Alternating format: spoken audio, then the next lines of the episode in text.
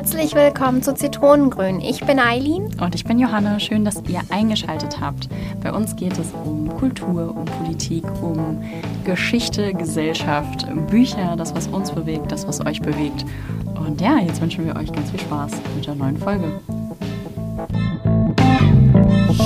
Einen wunderschönen guten Tag aus Berlin. Hallo, hallo. Wie geht's dir, Johanna? Mir geht's so gut. Hörst du das? Hörst du, wie schön es sich anhört? Oh mein Gott.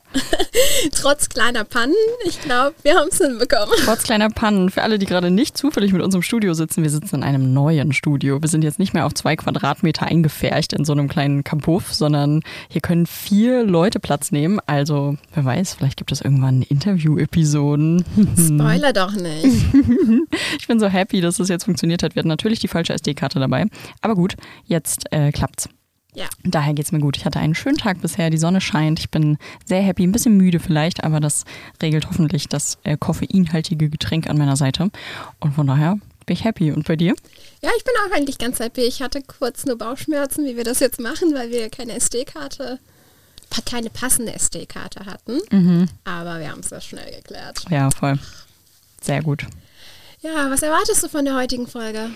Das ist eine gute Frage, du. Ich mache mir schon, seit wir beschlossen haben, darüber mal zu sprechen, ein bisschen Gedanken darüber, weil ich glaube, dass das ein Thema sein wird, was irgendwie sehr zehrend ist. Also ich weiß selber, dass bei mir persönlich ganz, ganz viele Konfliktsituationen durch dieses Thema entstanden sind und ich da auf jeden Fall ja persönlich einige Punkte mit habe, die ja, die ich versuche heute vielleicht ein bisschen umzusortieren. Von daher bin ich, bin ich auf jeden Fall gespannt und könnte mir vorstellen, dass das intensiv wird. Und du? Ich glaube auch, dass es intensiv wird, vor allem, weil wir alle mit diesem The Thema zu kämpfen haben, glaube ich. Äh, jeder hat seine eigenen Standards, was dieses Thema anbelangt. Deshalb bin ich schon mega gespannt. Mhm. Sollen wir das Geheimnis lüften? Trommelwirbel bitte. Es geht um Erwartungen. Woohoo! Ja. Was ist dein erster Gedanke jetzt gerade, wenn du drüber nachdenkst? Das Thema Erwartungen. Wir versuchen ja gerade auch eine Erwartung zu erfüllen, die Mhm. wir selbst uns gestellt haben. Mhm, inwiefern? Inwiefern? Wir versuchen über ein Thema zu reden, was äh, uns Schwierigkeiten bereitet.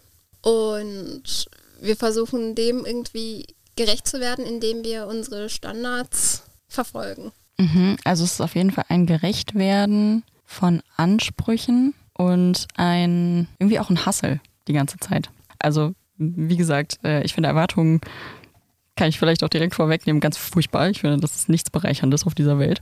Aber ähm, glaube gerade durch diesen Punkt, dass wir jetzt schon das Gefühl, also dass man mit einem Gefühl hier reingeht, also nicht nur im Sinne von jemand erwartet vielleicht von uns, dass wir in dieser Folge was total Spannendes irgendwie mitgeben oder sowas, sondern wir hatten ja auch allein schon die Erwartung, dass jetzt hier alles funktionieren würde. Und die hat nicht funktioniert. Also wir hatten nicht die entsprechende SD-Karte dabei, obwohl wir davon ausgegangen sind, ach ja, Mensch, wir sind hier irgendwie vorbereitet und es klappt schon. Und dann waren wir ein bisschen enttäuscht und ein bisschen gestresst und mussten irgendwie was dafür tun, um diese nicht eingetretene Erwartungshaltung dann letztlich doch zu was Gutem umdrehen zu können. Und ich glaube, solche Sachen passieren richtig oft im Alltag. Ich glaube, ohne Erwartung geht das auch gar nicht. Man hat immer eine Erwartung an irgendetwas, ans Leben, an sich selbst, an die Gesellschaft. Ohne Erwartung geht es sowieso nicht, aber ich glaube, in diesem Fall war das gar keine Erwartung von uns, also jetzt mit der Karte, sondern uns wurde nur eine falsche Information mitgegeben. Genau, aber wir sind ja dann davon ausgegangen, dass sie stimmt. Also wir haben dann schon erwartet, dass wir die richtige Info bekommen. Ich glaube, das ist eher eine Vertrauensbasis gewesen. Wir haben der Info vertraut, nicht von der Info erwartet, dass die stimmt, sondern darauf vertraut, dass die stimmt. Mhm. Okay, also Vertrauen und Erwarten von etwas kann nochmal ein Unterschied sein. Ich habe vorhin so ein bisschen drüber nachgedacht, weil erwarten ist ja wieder so eine Wortzusammensetzung. Und ähm, also er als Vorsilbe von einem Verb ist ja immer so ein, so ein Thema von, da, da kommt bald was auf einen zu, was quasi das Verb, das dann kommt, mh, somit einschließt. Also das Verb, das darauf folgt, ist sozusagen das Wort, durch das etwas eintritt. Und das Verb ist ja warten. Das heißt, eine Erwartung ist eigentlich ein pures, ich mache nichts und warte, dass etwas eintritt. Und das finde ich schon wieder so schwierig. Du hast gerade gesagt, Erwartung, also ohne Erwartung geht's nicht. Wie meinst du das? Naja, ich meine, wir sind so kodiert oder so eingestellt als Mensch im Leben, dass wir immer irgendwie etwas erwarten. Also wir warten, erwarten von uns, dass wir einem gewissen Maßstab gerecht werden. Beispielsweise, jetzt komme ich auf die schulischen Leistungen, nur als Beispiel, ähm, dass wir die Schule, also zur Schule gehen wird von uns erwartet. Mhm. Und dann wird aber von uns auch erwartet, dass wir die Schule bestehen. Währenddessen erwarten wir von uns selbst in der Schule, dass wir gute Noten erhalten. Nicht, dass wir etwas lernen, das ist irgendwie zweitrangig leider Gottes, aber erst, also in unserem System ist es halt so, dass erst gute Noten verlangt werden, bevor man denkt, das Kind muss erst mal was gelernt haben. Also da, das ist gar nicht im Fokus, weißt du? Okay, also Erwartungen in der Schulzeit. Es beginnt ja schon, bevor du auf die Welt kommst sagen wir so, die Reihenfolge, äh, in der du auf die Welt kommst, bei, also bei deinen Eltern, also wenn du Geschwister hast und du die Erstgeborene bist, die Zweitgeborene, etc., etc., da hast du ja auch eine Art von Erwartungen. Das ist, äh, da, da sind ganz viele Erwartungshaltungen drin. Auch wenn die Mutter schwanger ist, dass das Kind gesund auf die Welt kommt, das wird ja auch erwartet. Ich kann gerade meine Gedanken nicht sammeln. Ich glaube, das ist halt die Hürde dabei. Vielleicht laber ich auch gerade nur um den heißen Brei und kann mich nicht auf einen Punkt fokussieren. Das ist auch eine Art Erwartungshaltung, der, äh, die ich mir selbst, selbst gesetzt habe, zu sagen, ich muss heute hier flüssig und perfekt reden, mhm. obwohl das heute nicht funktioniert. In der Morphologie würde man sagen, das ist quasi Teil der Gestalt. Von daher glaube ich, das ist ein großer Punkt. Ich schätze mal, dass sich Erwartungen so ein bisschen in zwei Kategorien aufteilen lassen. Einmal hat man eine Vermutung, also man vermutet, dass etwas eintreten wird und dann funktioniert das entweder oder es funktioniert nicht und man ist entweder enttäuscht oder denkt, also und, und das ist aber nicht so wahnsinnig dramatisch, denn nur weil man es vermutet hat, hat man jetzt noch nicht so einen, so einen großen Bezug dazu. Oder es ist tatsächlich ein Anspruch. Und wenn der erfüllt wird, dann ist man irgendwie happy. Und wenn der nicht erfüllt wird, merkt man, oh, da steht noch was Größeres hinter. Und ich glaube, gerade bei diesem Geburtenthema ist das, oder bei, bei Kindern grundsätzlich, so wie die auf die Welt kommen, als was sie auf die Welt kommen, ob sie gesund sind, ob welches, ja, mehr oder weniger, wenn man das so sagen kann, biologische Geschlecht sie haben mögen, das kommt immer mit so einer Art also je nachdem, von welcher Seite die Eltern oder die Familien vielleicht dann auch draufschauen, entweder in so einer Vermutung im Sinne von, ey, es wäre einfach schön, wenn das Kind gesund auf die Welt kommt, das wäre was, was uns alle freut, das wünschen wir uns. Wenn man aber den Anspruch hat, dass so ein Kind gesund auf die Welt kommt und das dann nicht der Fall ist, ich glaube, dann tut man sich wahnsinnig viel schwerer, damit einen Umgang zu finden. Vermutung ist da weniger, glaube ich, im Fokus, weil Vermutung ist nur eine Art von Sachen zu erraten und bei Ansprüchen ratest, erratest du ja nicht. Du gehst davon aus, dass das so funktionieren muss, wie es ist, weil das Raten dich dann aus der Bahn bringen kann. Mhm. Ja, ich glaube, deswegen ist genau das der Punkt. Also wenn es tatsächlich mit einem Anspruch verknüpft ist, dann macht es einen wahnsinnig unzufrieden, wenn es nicht funktioniert. Und wenn es quasi mit diesem Vermuten, aber im Sinne von, man, man hat da eine, eine Hoffnung drin oder man, ja, man geht irgendwie davon aus, dass es so kommen könnte, aber man nimmt eben auch mit rein, dass es nicht so kommen könnte, dann ist, glaube ich, die Grundhaltung in vielen Situationen auch eine andere. Und ich glaube, das ist genau mein Punkt, der mich so stört, dass ich ganz oft das Gefühl habe, wenn jemand an mich persönlich eine Erwartung stellt, dass das dann eben nicht im Sinne von, also erstmal nicht in meinem Sinne ist ganz oft, sondern eher eine Selbst, Selbstaussage von einer anderen Person und dass die Person Ansprüche stellt, die sie im Sinne von ich bin eine eigenständige Person und habe Grenzen und Kapazitäten, die nur ich ein sehen und einschränken und ausweiten kann, gar nicht, also hat sie einfach gar kein Recht zu. Also ich glaube, das ist so ein, so ein Thema, was da ganz klar mit, mit einhergeht, dass so diese sozialen Erwartungen was sind, was mich persönlich total trifft, irgendwie, wenn jemand die so stellt.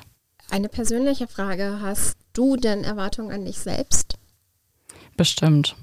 Ja, also hatte ich auf jeden Fall in vielen, vielen Bereichen. Ich glaube, damit sind wir alle groß geworden, sei das jetzt im Schulischen, dass man irgendwie von sich erwartet hat, äh, Dinge ganz schnell zu verstehen oder in bestimmten Bereichen irgendwie gut zu sein oder besser als beim letzten Mal zumindest. Sowas definitiv. Sicherlich auch Erwartungen an Körperlichkeiten vom, vom Selbst, so gerade in den Teenie, in der Teenie-Zeit. Man da viel irgendwie Richtung Selbstoptimierung an sich rumgewerkelt hat. Und das war sicherlich auch eine Erwartung von, hey, ich muss hier in der Gesellschaft irgendwie bestehen oder etwas entsprechen und ich erwarte von mir, dass ich diszipliniert bin, dass ich zum Sport gehe, dass ich mit 13 schon super erwachsen aussehe zum Beispiel, was ja völlig absurd ist eigentlich, aber darauf bin ich dann erst ein bisschen später gekommen. Das auf jeden Fall, ja, ich denke, das hat sich dann in der Uni auch weitergesetzt. Also gerade so akademische Themen, da habe ich schon auch Erwartungen an mich gesetzt, wobei ich damit noch ein bisschen besser zurechtkomme, weil das quasi eher so ehrgeizige Ansprüche sind, die ich auch erreichen konnte. Also ich habe mich damit jetzt nicht wahnsinnig unter Druck gesetzt, sondern mich eher motiviert. Was ich aber schwierig finde, und das finde ich irgendwie auch sinnig nach einer Zeit so abzulegen, sind so Erwartungen an Leute oder ans Leben. Quasi eher so auf so einer Metaebene, dass man davon ausgeht, man hat ein Recht darauf, ähm, dass jemand Zeit für einen hat oder man hat ein Recht darauf, dass ständig alle springen, wenn man irgendwas braucht oder so. Denn das ist nicht so. Und ich finde, wenn man anfängt, sich ein bisschen mehr um sich selber zu kümmern und ein bisschen selbsteffizienter quasi zu werden und die Dinge nicht mehr in anderer Leute Hände gibt, dann muss man diese Anspruchhaltung auch gar nicht mehr haben und das irgendwie, denn wenn dann jemand hilft zum Beispiel, dann ist es toll. Und dann ist es irgendwie angenehm. Aber wenn nicht, dann ist da auch nicht der Tag von verloren, weil man dachte, oh Gott, ich werde jetzt hier nicht gesehen und ich bin nicht wichtig oder so. Dann ist es ja gar nicht so. Aber das ist ja der Anspruch, den du an andere stellst. Dann, wenn die Menschen dem nicht gerecht werden, dann stellst du ja wiederum den Anspruch an dich selbst. Jetzt mit dem Helfen zum Beispiel. Wenn dir andere nicht helfen kann, dann musst du dir ja selbst irgendwie weiterhelfen. Und da besteht ja auch der Anspruch, dass du dir wieder selbst helfen musst. Genau, genau. Ich würde es sogar umdrehen. Ich würde sagen, ich habe erst quasi den, den Wunsch, das selber zu probieren, was auch immer mein Thema sein könnte, und dann zu sagen, okay, ich brauche Hilfe und mich dann dafür einzusetzen. Aber auch da würde ich sagen, wenn mir dann jemand nicht helfen kann oder möchte oder wie auch immer, ist das überhaupt nicht wild, denn ich habe ja keinen Anspruch an der Hilfe der anderen Person. Ich glaube, die Reihenfolge ist sehr, sehr personenabhängig. Mhm. Deshalb würde ich dir dann nur zum Teil zustimmen, weil einige tendieren ja dazu gleich zu fragen, bevor sie sich selbst die Mühe machen ist es interessant auf jeden Fall, wie lange man hin und her diskutieren kann, aber der Anspruch ist trotzdem da. Also ohne Ansprüche geht es irgendwie auch gar nicht. Mhm. Ja, vielleicht ist es, geht es eher darum, dass der Anspruch, den man an sich selber hat, dass man da ein bisschen sanfter mit sich wird und ein bisschen vielleicht auch realistischer auf eine Art und Weise. Dass die Messlatte gar nicht so hoch angesetzt wird. Genau, genau, dass man da sich selber nicht die ganze Zeit im Ring steht, sondern eigentlich eher sich auch mal die Hand reichen kann, so nach dem Motto. Aber gleichzeitig ist so, dass man den Ansprüchen von außen, das finde ich super schwierig in unserer Gesellschaft. Sei das familiär, sei das im Freundeskreis oder auch im Job, dass es so, so Hierarchien zu geben scheint von irgendwelchen Leuten, die irgendwo schon länger arbeiten oder eine andere Position haben und dann darf ich nicht einfach meine Meinung sagen zum Beispiel. Das finde ich eine ganz komische Erwartungshaltung. Hierarchien sind ja auch eine Art Erwartungen der höher gestellteren Personen, in mhm. Anführungszeichen, an die niedrig gestellten Personen. Mhm. Aber da bestehen auch Ansprüche, wenn äh, der Unterlegene quasi nicht dem Anspruch gerecht werden kann, den der Überlegene verlangt, dann gibt es ja auch Krach und Trach. Genau, und andersrum ich glaube, es geht auch in die andere Richtung. Also mit der, mit der Person, die quasi in der Hierarchie unterlegen ist, die sucht sich ja dann trotzdem Dinge, für die es sich lohnt, das, dieses, dieses Gefüge aufrechtzuerhalten. Und da dann beispielsweise zu sagen, okay, so ich arbeite zwar vielleicht für jemanden, erwarte dafür dann aber, dass die Person die Verantwortung hier für den Laden übernimmt. Und wenn der Laden bergab rasselt, dann liegt es halt quasi nicht bei mir, egal was ich dafür oder dagegen getan habe. Die Sache ist auch, dass der Unterlegene in diesem Beispiel, wieso er sich unterlegen gibt. Also ist es der Bildungsstand, es ist der akademische Grad, was auch immer. Und daneben besteht ja auch noch die Situation, ja okay, wenn ich das nicht kann, wenn ich die, ihm oder ihr diesen Wunsch nicht erfüllen kann, wie sage ich ihm das oder ihr das? Da beginnt es ja schon, dass man sich dann noch kleiner macht, als man ist. So, Mist, du konntest der Erwartung nicht gerecht werden und äh, du bist eh nicht gut genug und ja, jetzt, jetzt, jetzt kommt die Kündigung so. Mhm. Man malt sich dann auch sofort die schlimmsten Szenarien, glaube ich, in dem Moment. Und die Frage ist ja, wodurch entsteht das eigentlich?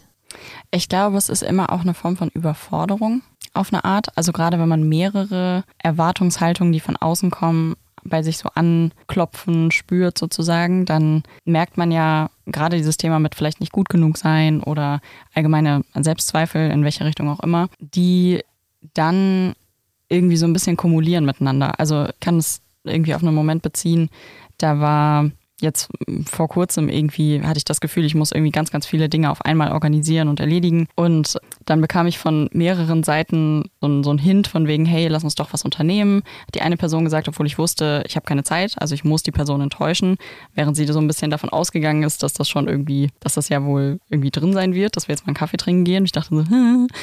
Ähm, dann kam am, am selben Tag noch irgendwie eine Nachricht darüber, warum ich denn nicht antworten würde. Und ich dachte so, oh mein Gott, so, weil ich keine Zeit habe, warum erwartest du denn jetzt von mir eine Antwort? Bitte lass das. Und irgendwas drittes war noch, ich weiß nicht. Auf jeden Fall war ich völlig überfordert mit der Gesamtsituation. Und es hat mich unglaublich gestresst. Und ich dachte, hey, so, wie kommen denn Leute darauf, Erwartungen an mich zu stellen in so einem Bezug? Und es sind vielleicht nur so Kleinigkeiten. Und vielleicht ist es auch in Ordnung. Aber wie gesagt, mein, mein Verhältnis ist da immer so ein bisschen, dass ich versuche eher einfach das anzunehmen, was mir jemand entgegenbringen möchte und nicht vorauszusetzen, dass eine Person Kapazitäten für mich hat.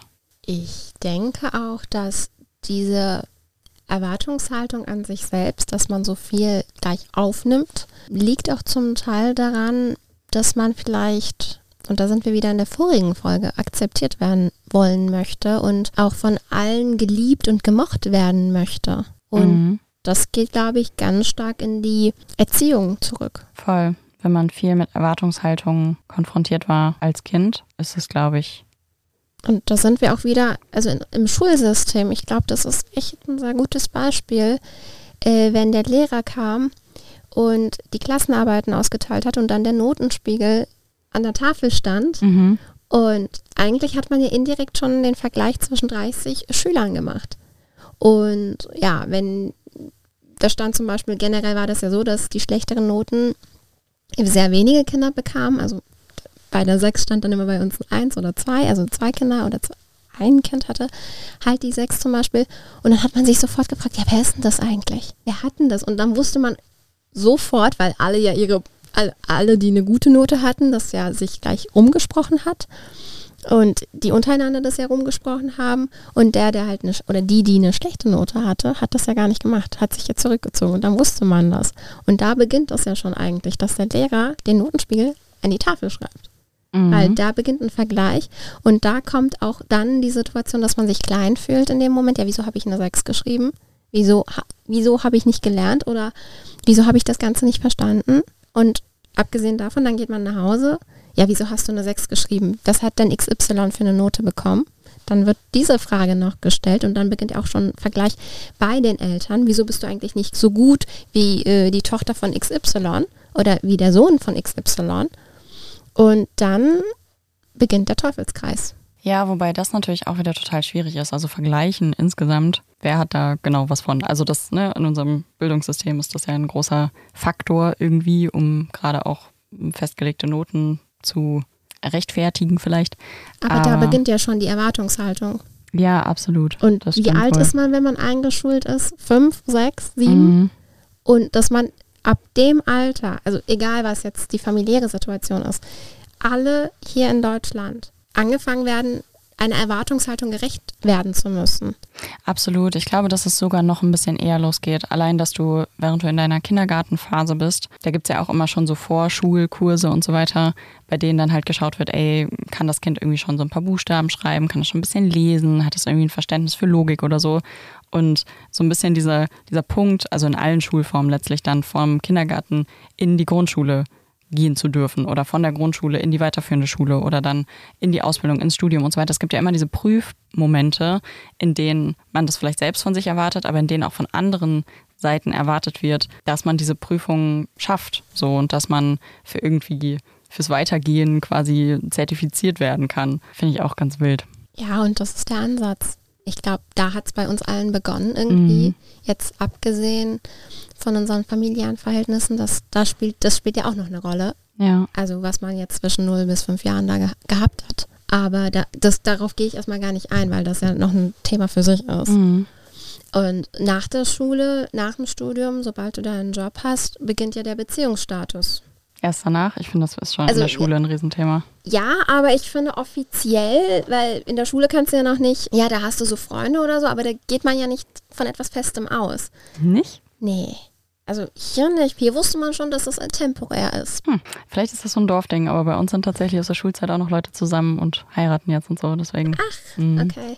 Nee, also ich bin tatsächlich nicht mit dieser Mentalität groß geworden. Bei uns wusste man schon, dass es temporär wird. Also ja. Also wir sind alle davon ausgegangen, vielleicht eine ziemlich pessimistische Haltung, aber. ist das nicht dann auch eine Erwartung? Also beides auf jeden Fall, zu denken, das hält jetzt für immer und gleichzeitig zu denken, das wird nichts. So über zwei Jahre kommen die nicht hinaus. Ich weiß nicht, was für eine Erwartung, also was für einen Anspruch ich da stelle, dass es eine Erwartung sein wird. Weil letztendlich hat das, also deren Beziehung gar nicht mit mir was zu tun. Ja, ja, klar, aber alleine zu sagen, wir gehen davon aus, also wir treffen eine Annahme, wir haben eine Vermutung zum Beispiel, dass die Beziehungen in den Schulen nicht lange halten, setzt ja schon was vor. Und das hat ja wieder diesen Warten-Aspekt. Also man wartet einfach darauf, dass das eintritt, was man da gerade vermutet hat. Ich glaube, das passiert unbewusst. Das äh, realisiert man gar nicht in dem Moment. Also ich, wenn ich jetzt zurück überlege, ich habe nie aktiv daran gedacht, oh Gott, das wird jetzt halten oder oh Gott, das wird nicht halten. Ich sage das jetzt, weil mhm. jetzt im Nachhinein, man wusste das irgendwie, aber man hat das vielleicht damals nie ausgesprochen. Ja, nee, stimmt schon. Aber was mir jetzt persönlich schwer fällt, ist eher die Rolle, ich gehe jetzt von Frauen aus, weil ich halt am ehesten da Erfahrung habe, logischerweise, mhm. dass die Rolle der Frau in der Gesellschaft, wenn du äh, Single bist ab einem bestimmten Alter, dass das nicht akzeptiert wird oder angenommen wird, ja. Und das ist super schwierig, weil eine perfekte Frau auch die perfekte Mutter sein muss und äh, die perfekte Ehe führen muss. Also diese Erwartungshaltung an Frauen, ich finde die so enorm schwierig. Ich komme damit einfach nicht klar. Also seit ich, seitdem ich 20 bin zum Beispiel, werde ich gefragt, ja, hast du keine Beziehung? Willst du denn nicht mal heiraten? Und ich denke mir dann so, Leute, ich bin mehr als das. Mhm. Ich bin mehr als eine Beziehung. Ich muss erstmal auch vor allem eine Beziehung mit mir eingehen können, bevor ich überhaupt mit jemand anderem in eine Beziehung eintreten kann. Vor allem, ich wäre nicht vollkommen oder so, ne? So wird es angenommen.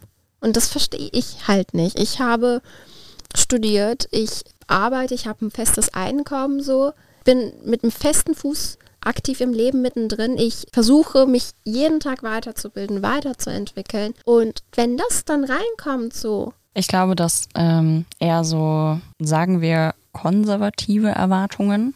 Auf jeden Fall. Und Emanzipation einfach nicht mehr zusammenpassen. Nee. Also das, da, da findest du keinen Nenner. Das gibt es einfach nicht. Denn selbst in dem Fall, in dem man als sehr eigenständige junge Frau heutzutage in Westeuropa Entscheidungen für sich trifft, schaut da eine, schaut da eine Gesellschaft drauf. Und ich glaube, in manchen kulturellen Kreisen ist es nochmal ein bisschen intensiver als in anderen. Oder einfach auch in manchen, unter manchen Lebensumständen ist es intensiver als bei anderen. So wie, ich kann nur von mir sprechen, ich bin eben aus so einer Dorfsituation, die auch auf eine Art konservativ ist, in die große Stadt gezogen und habe da meine Freiräume und die können eben nicht mehr überblickt werden von den Menschen vor Ort. Wenn ich wieder dort bin, gibt es aber genau die gleiche Frage. So, und wann heiratest du? Und wann gibt es Kinder? Und ach, und du, wie lange möchtest du denn bleiben? Ziehst du nicht bald wieder zurück? Das ist doch einfach viel netter hier. Und ich sitze einmal und denke so, Leute, bitte hört auf. Das ist, das ist eure Erwartung an euer Umfeld gestaltet sich ja daraus, dass ihr gerne hättet, in eurem eigenen nicht irritiert zu werden. Und irgendwie auch nicht damit konfrontiert zu werden, dass die Entscheidungen, die man selber vielleicht getroffen hat, nicht die allercoolsten waren oder vielleicht auch auf eine Erwartung von anderen eine Antwort waren. Und nur weil, ich weiß nicht, unsere Omas mit 20 schon drei Kinder hatten, heißt das nicht, dass wir das heute noch müssen. Und das, ja, ist, glaube ich, ein, ein elendig langer Kampf, der noch viele Jahre brauchen wird. Was ich dann an der anderen Stelle da allerdings auch wieder schwierig finde, ist die Erwartungshaltung, die man als, wenn man sich selbst als ja, emanzipierte Person bezeichnen würde, die man dann an andere Frauen stellt. Also ich merke zum Beispiel, dass gerade die Personen in meinem Alter, die noch in diesen konservativen Kreisen unterwegs sind, die jetzt Kinder bekommen und Häuser bauen und heiraten und so. Ich merke, dass ich da nicht ganz urteilsfrei drauf schauen kann. Selbst wenn sie, also ich unterschlage ja damit total, dass sie sich dazu bewusst aus einem eigenen Selbst, aus einem Ich kenne mich mega gut und ich will das entschieden haben, sondern ich gehe so ein bisschen davon aus, dass sie so ihre Chancen nicht irgendwie nutzen konnten und ne, also es hat irgendwie immer so einen Beigeschmack und ich glaube, das ist ja dann auch wieder sehr unfeministisch eigentlich, wenn man wenn man anderen das abspricht. So denke ich übrigens auch, deshalb habe ich auch mhm. gerade genickt. Also ich bin ganz deiner Meinung und leider bin ich auch so. Also du urteilst ja das ja nicht bei einer wildfremden Person, sondern bei Personen, die du wirklich kennst. Also zumindest ist das bei mir so. Und ich glaube meistens, wenn man solche Bindungen eingeht, dass es damit einhergeht, dass man sich entweder nicht wirklich kennt und denkt, ach genau, das will ich jetzt. Aber wenn du mal zwei Fragen stellst, wer diese Person ist, dann bekommst du keine wirklich zufriedenstellende Antwort, weil mhm. diese Person in ihrer Bubble lebt, so wie du das gerade formuliert hast. Und zweitens, ich glaube, solche Bindungen einzugehen, ist auch meistens eine Art des Fliehens von bestimmten Situationen oder Familienverhältnissen. Ja, absolut. Das denke ich auch. Ich meine, im Endeffekt kann ja das Finden einer Beziehung auch, wie du sagst, so eine Form von ja, Befreiungsschlag aus den eigenen Verhältnissen sein. Ne? Also das Gründen einer eigenen Familie bedeutet ja das Distanzieren von der Kernfamilie, in der man aufgewachsen ist beispielsweise. Das heißt nicht, dass man raus ist im Kompletten, aber es heißt ja auf jeden Fall, dass man da was eigenes schaffen kann, vielleicht eigene Regeln, irgendwas Neues machen kann. Es ist irgendwie einfach auch ja eine sehr andere Lebensrealität als die, die wir hier haben. Auf jeden Fall. Ich denke, dass wir uns weniger wertschätzen, vielleicht auch in Anführungszeichen, äh, weil wir gerade von der Gesellschaft akzeptiert werden wollen. Aber wenn wir den Fokus mal auf unser Selbst legen und sagen, ich schätze mich heute sehr, sehr, sehr viel und ich bin mir wichtig, dann zerfällt ja auch im Hintergrund an dieser gesellschaftliche Druck oder die gesellschaftliche Erwartung, weil du dann weißt, ich bin mir etwas wert und ich muss eigentlich dem gar nicht gerecht werden, nur weil XY das von mir verlangt oder erwartet. Absolut, da bin ich voll, voll bei dir. Ich habe also hab da mal zu dem ganzen Thema äh, viel gelesen und ein Satz ist auf jeden Fall hängen geblieben. Da hat nämlich die Person eines Buches, müsste ich nochmal raussuchen, wer es genau gesagt hat, aber ähm, Konsens war quasi, dass wenn man Glück sucht für sich selber, so sei es Seelenfrieden oder was auch immer, Frohsinn im Leben, dass Glück quasi nur dann bei einem ankommen kann, wenn man die Realität so annimmt, wie sie ist und gleichzeitig die Erwartungen von anderen und von sich selbst davon abzieht. Also wenn man quasi nicht, also man, man kommt quasi nicht zu einem, zu einem glücklichen, freien, selbstbestimmten Leben, wenn man Realität und Erwartungen versucht, irgendwie miteinander zusammenzubringen.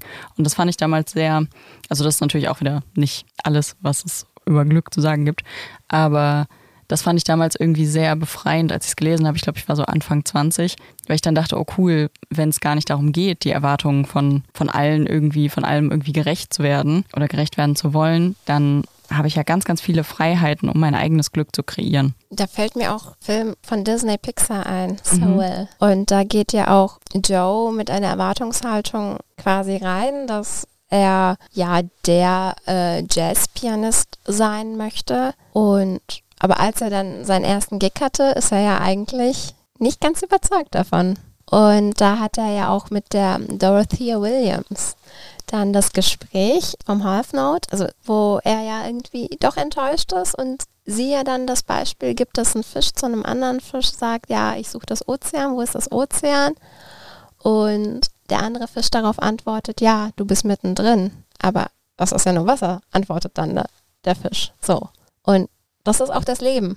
Wir haben Erwartungen, aber eigentlich, wenn uns diese Erwartungen gerecht werden sollten, sind wir eigentlich auch wieder schnell enttäuscht, weil wir uns nicht das erhofft haben, was es eigentlich uns bringen sollte. Mhm. Finde ich einen spannenden Gedanken. Und das leitet ja uns wieder darauf hinaus, Erwartungen, Wünsche, und das ist alles irgendwie ist schon miteinander verknüpft, finde ich.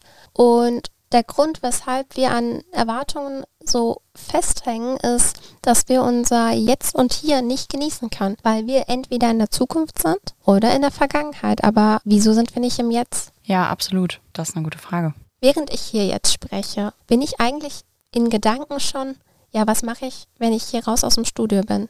Ich habe gerade auch darüber nachgedacht, welche Stellen wir wohl cutten werden. genau, siehst du?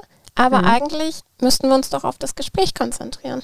Mhm. Wenn wir um hier um jetzt sind und unser Selbstkonzept, unser Ich überarbeiten und versuchen, das Optimale aus uns herauszubringen und uns besser selbst kennenzulernen, dann gehen wir mit weniger Erwartungen durch das Leben. Aber ist Selbstoptimierung nicht immer eine Erwartung? Also Optimierung heißt ja nicht, dass du die beste Version von dir sein musst, sondern dass du dich in dem Moment besser kennenlernen sollst. Mhm.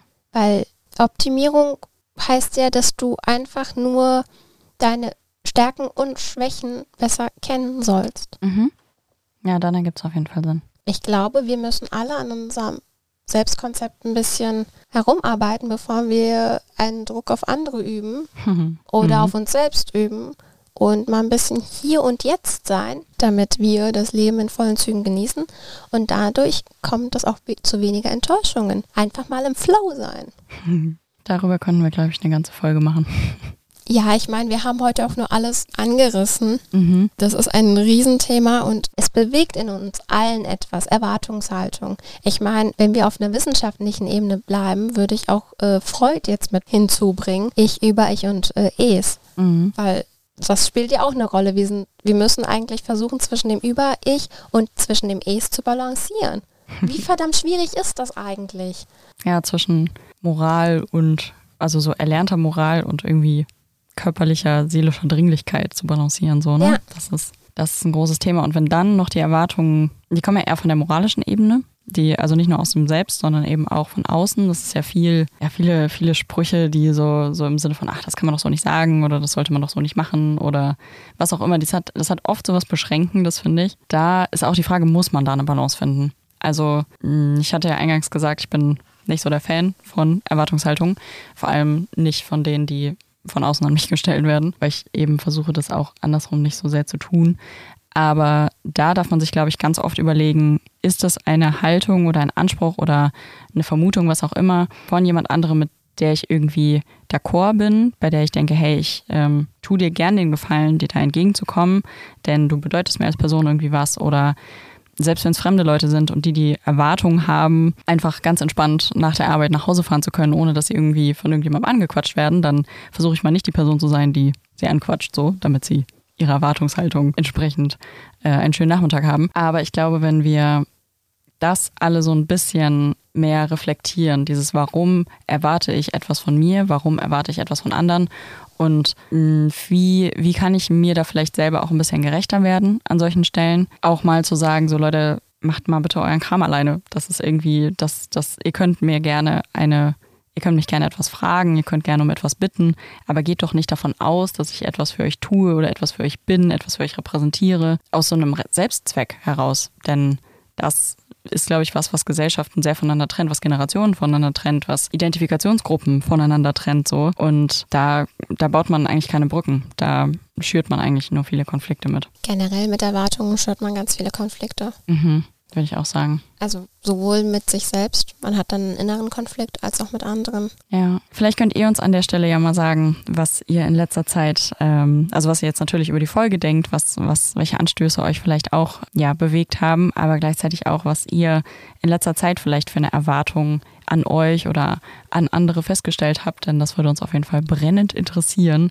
Vielleicht seht ihr das nämlich auch ganz, ganz anders als wir und da wollen wir euch gerne den Raum geben, das mit uns zu diskutieren. Und nebenbei noch erwähnt, äh, wir sind auch auf YouTube zu finden. Genau. Und genau, es war eine spannende Folge auf jeden Fall. Fand ich auch. Fand ich auch. Schön, dass unser SD-Karten-Dilemma sich jetzt hier nicht ausgewirkt hat, sodass wir trotzdem noch unsere Gedanken miteinander teilen konnten. In diesem Sinne, In diesem Sinne einen wunderschönen Tag. und eine schöne Woche. Macht's gut. Ciao. Danke fürs Zuhören. Das war Zitronengrün.